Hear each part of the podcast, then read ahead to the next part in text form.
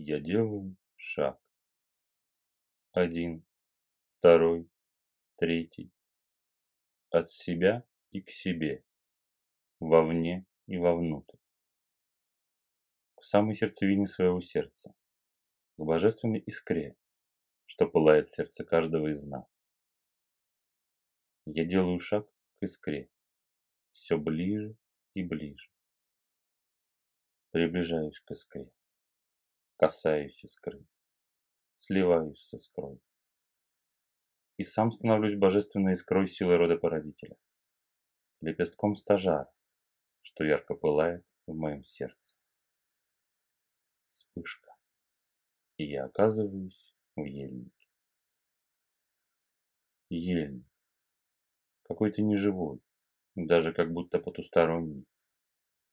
Неподвижный холодный воздух, пропитанный запахом веков. Я огляделся.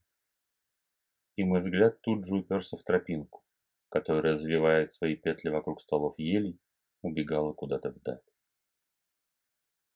Моя нога ступает на тропинку, которая начинает едва заметно светиться тусклым мертвым светом, ясно различимым в сумраке ельника. Идя по тропинке вперед, я невольно оглядываюсь вокруг. Вроде бы знакомый мне ельник и ели гиганты, но все поддернуто дымкой.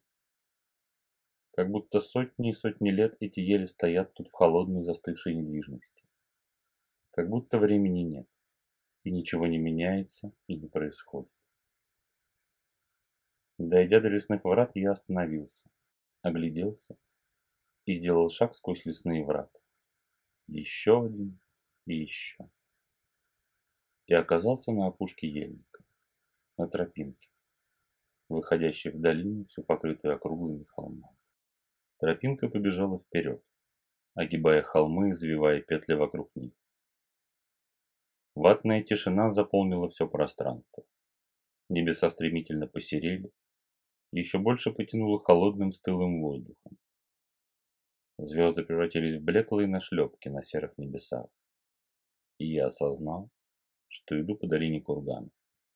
Курганов с захоронением. Впереди, чуть правее, на вершине одного из курганов блеснула яркая точка, которая стала дрожать и перемигиваться, ясно видимая в застывшем сером воздухе. Тропинка вывела меня к кургану, у подножия которого сидели белые и черные псы, как стражи, охраняющие путь наверх. Я на мгновение остановился, поклонился богине Карни и богине Жели и продолжил свой путь. Высоко в небе кружила над моей головой черная ворона. Пройдя все курганы, я заметил впереди чернеющую смутную массу, перегораживающую мне дорогу. Тропинка резво добежала до нее, и моим глазам открылся густой и темный, почти черный еловый бор. С елями таких размеров и высоты, что казалось их лапы тесно переплетены, нерушимой заградительной стеной. Тропинка уперлась в проход в лесу, и арку этого прохода образовала ель с обломанной верхушкой, которая почти упала на растущую рядом по другую сторону тропинки гигантскую привратницу, образуя саму арку прохода. Я шагнул под еловую арку. Круговерть стаи Крикс окутала меня с головой, но уже не смогла проникнуть в мою душу и ум. Плечи мои распрямились, голова приподнялась. Огонь в сердце вспыхнул с новой, неистовой силой заливая все мое существо. Я сделал шаг в арку, в саму тьму, открывающегося передо мной ельник.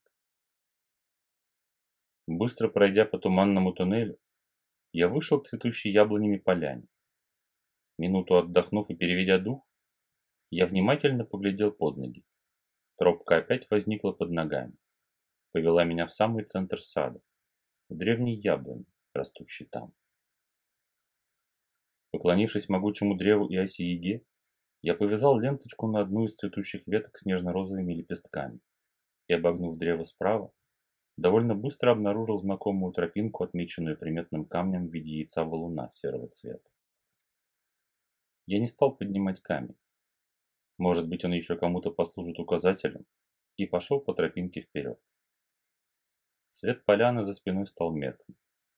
Аромат яблочного цвета сначала еле ощутим, а потом и вовсе пропал из воздуха. Небеса налились хмарью и чернотой. Солнце превратилось в размытый нечеткий круг. Тропа вновь вывела меня в черный ельник повела прочь сквозь него. Ельник резко закончился, как будто ножом обрезали. Тропинка вывернула на простор, побежала вперед по пыльным серым равнинам, без малейшего намека на капли и проблески цвета. Пройдя по ней какое-то время, я заметил, что окружающий пейзаж снова изменился. Тропинка под ногами перестала светиться мертвенным светом, а засияла чистым, теплым сиянием прибрежного песка, напоенного солнцем. Небеса посветлели и обрели свою синюю глубину. Солнце, разогнав хмари тучи, мощно и щедро изливало свой свет и дары вниз.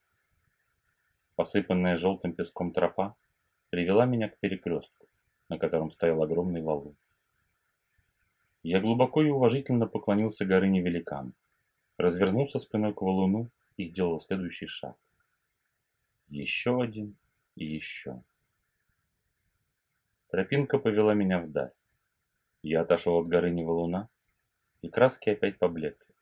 Небо посерело и затянуло безжизненной хмарью. Потянуло стылым холодом. Пройдя немного вперед, я увидел знакомое теплое медовое свечение. Свет янтарного желуда, который я оставил дубыне, освещал все вокруг. Тени серого тут же отпрянули. Стылый и холодный воздух потеплел, легче задышалось. Серая хмарь сползла с мозга, и я увидел впереди, в лучах янтарного желудя, вырастающий из земли лесистый холм. Пройдя у подножия холма, я остановился и поклонился дубыне дуб. Развернулся, оставляя лесного великана за спиной, и сделал следующий шаг на пути. Еще один и еще. По уже давно знакомой тропинке, что вела меня вперед, и все больше и больше расширяясь, превращалась в путь. Путь к себе. В воздухе отчетливо потянуло сыростью. Голубые небеса еще не успели поддернуться серой хмарью и озариться светом тусклых звезд на шлеп, как я услышал вдалеке крики чаек, шум бурного потока или водопада и ощутил огромный стремительный объем воды впереди. Тропинка привела меня к берегу бурной реки. Я стоял, оглядывая окрестности, и заметил, что слева тонкая нить реки стекает по порогам бурными водопадами, а передо мной уже широко разливается в довольно быстрое течение, бурные волны которого пенятся на стрелке острова, что виднеется передо мной. По дощатому мостику причала я дохожу до челна, который оказался привязан к причалу.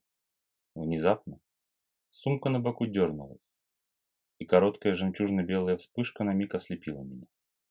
Когда я проморгался, я увидел то самое, подобранное в прошлый раз у ели привратников перо чайки, которое зависло передо мной в воздухе. Перо кружилось и парило передо мной, явно привлекая мое внимание. Потом оно плавно перелетело над челом и стала кружиться над кормой, как будто что-то хотела показать мне. Я ступил в лодку и увидел лежащий резной то ли шест, то ли пост. Видимо, именно им управляется челом, отталкиваясь от дна. Я взял в руки посох, перо тут же вспорхнуло с кормы и перелетело на нос. И еще дальше, за нос, зависнув над водой прямо перед челном. Меня явно побуждали переплыть реку, а поскольку других целей, кроме острова, на середине видно не было, я решил направить челн к нему. Остров быстро приближался и оказался скалистым выступом посредине реки, на котором обильно гнездились чайки. Подплыв к выступу, я с удивлением узнал шаман Ками, так хорошо знакомый мне по Байкалу. Забравшись на первую ступеньку, я обвязал веревку челна вокруг причального выступа, положил посох на дно выпрямился и шагнул на большой уступ камня. Повернувшись к водопадам, я низко поклонился речному великану Усыни, спустился вниз и отвязал челн, направив его мимо шаман камня на другой берег, что еле выступал из тумана горизонта. Раз за разом сильное течение угрожало перевернуть мой челн. Я твердой рукой удерживал курс, буквально проталкивая челн вперед, и не позволяя течению сносить его в сторону от цели. Туман приблизился. Из него выступила черная островерхая скала, у подножия которой обнаружился небольшой причал, смутно виднеющийся в тумане. Я направил лодку к нему, ошвартовался и ступил на дощатые мостки причала. Тут же туман стеной отхлынул от меня, как будто спрятался за нависающую черную скалу. На голубые небеса взошло солнце, заиграв тысячами бликов на острых срезах полупрозрачной черной породы, из которой могучими плитами и блоками складывалась скала. «Неужели обсидиан?» – подумалось мне. Я подошел ближе к нависающей у меня над головой громаде и поднял мелкий камешек, явно сколотый с ее основания. И это действительно был черный обсидиан. Черное полупрозрачное вулканическое стекло, что вытекает вместе с магмой из расплавленного пламенем недр нутра земли. Я бережно положил камушек в сумку и огляделся. Начало каменистой тропы на вершину было недалеко. Я подошел к тропе и сделал первый шаг. Затем второй, третий. Все увереннее и увереннее с каждым разом ставя ногу на своем пути восхождения на вершину. Ветер вокруг скалы набирал оборот. Усыпанная осколками обсидиана тропа безжалостно резала мои босые ноги и обдирала колени до кости, когда я спотыкался под порывами встречного ветра и падал вниз, сраженный его могучими ударами. Я упрямо вставал раз за разом и карабкался вверх на вершину.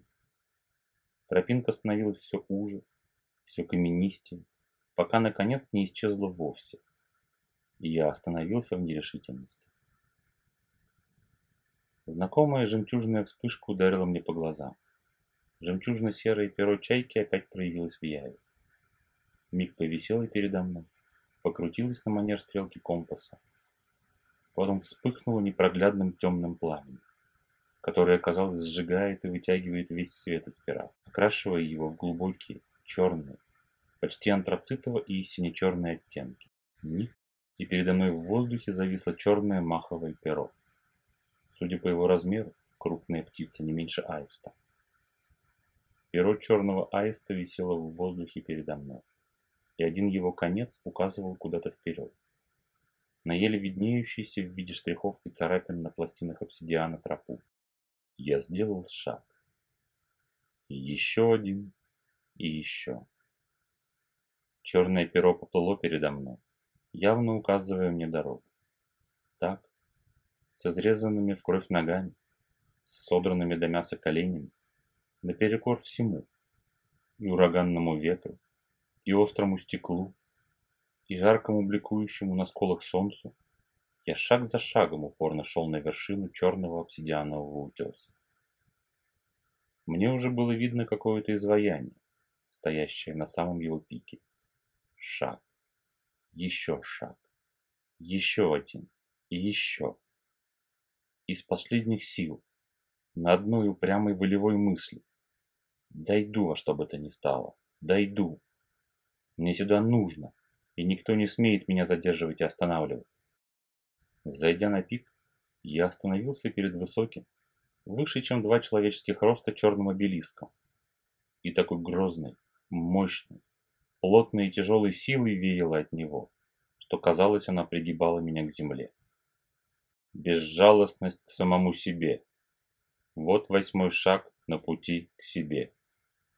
Безжалостность к себе к своим слабостям и своим недостаткам, что могут помешать трансформации себя самого в себя истинного и могут помешать дойти до финальной точки на пути.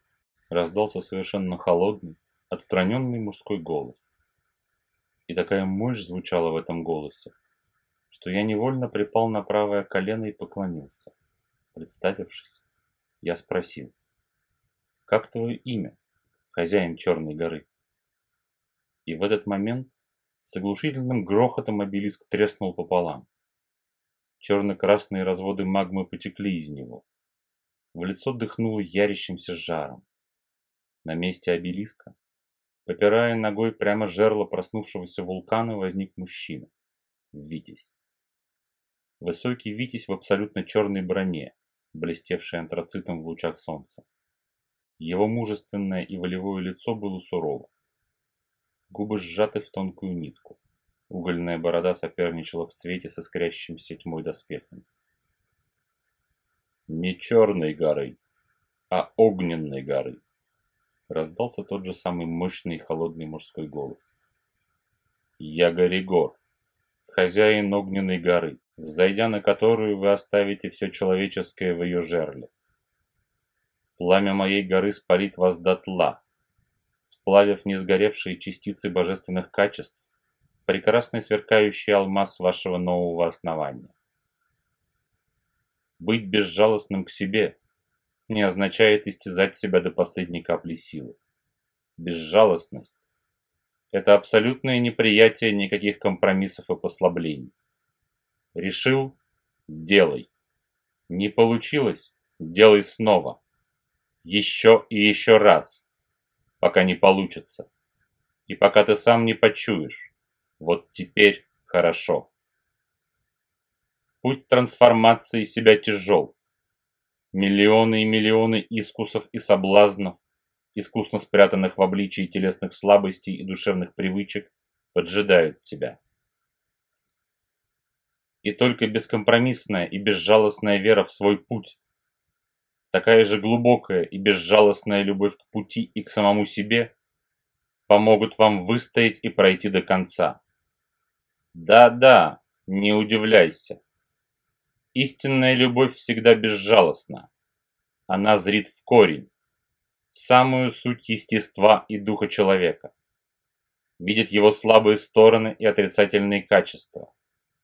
И делает все, чтобы человек как можно скорее стал сильнее, трансформировав и переработав эти слабости и качества в пламень своего сердца. Моя огненная гора скроет вас целиком, до самого вашего нутра, вывалив наружу все ваше самое сокровенное. Все мысли и чувства, все помыслы, чаяния и желания. И все, что не соответствует божественным качествам. Все, что противно воле рода. Все, что ослабляет вас и ведет прочь от рода. Будет сожжено в могучем очистительном пламени Черной горы. Уголь как ты знаешь. Хорошо горит и довольно мягкий минерал, но приложи к нему колоссальное давление и температуру самых глубоких недр, и вот уже вся черная шелуха и крошки человеческого праха осыпались с него. И божественные качества человека засияли чистейшим драгоценным бриллиантом, проявившимся из обычного угля, прошедшего горнило суровых испытаний. Только в испытаниях куется дух человеческий. Только безжалостная любовь к самому себе и своему пути поможет дойти до конца. Любовь без слабостей, без потакания, без привязок и привычек.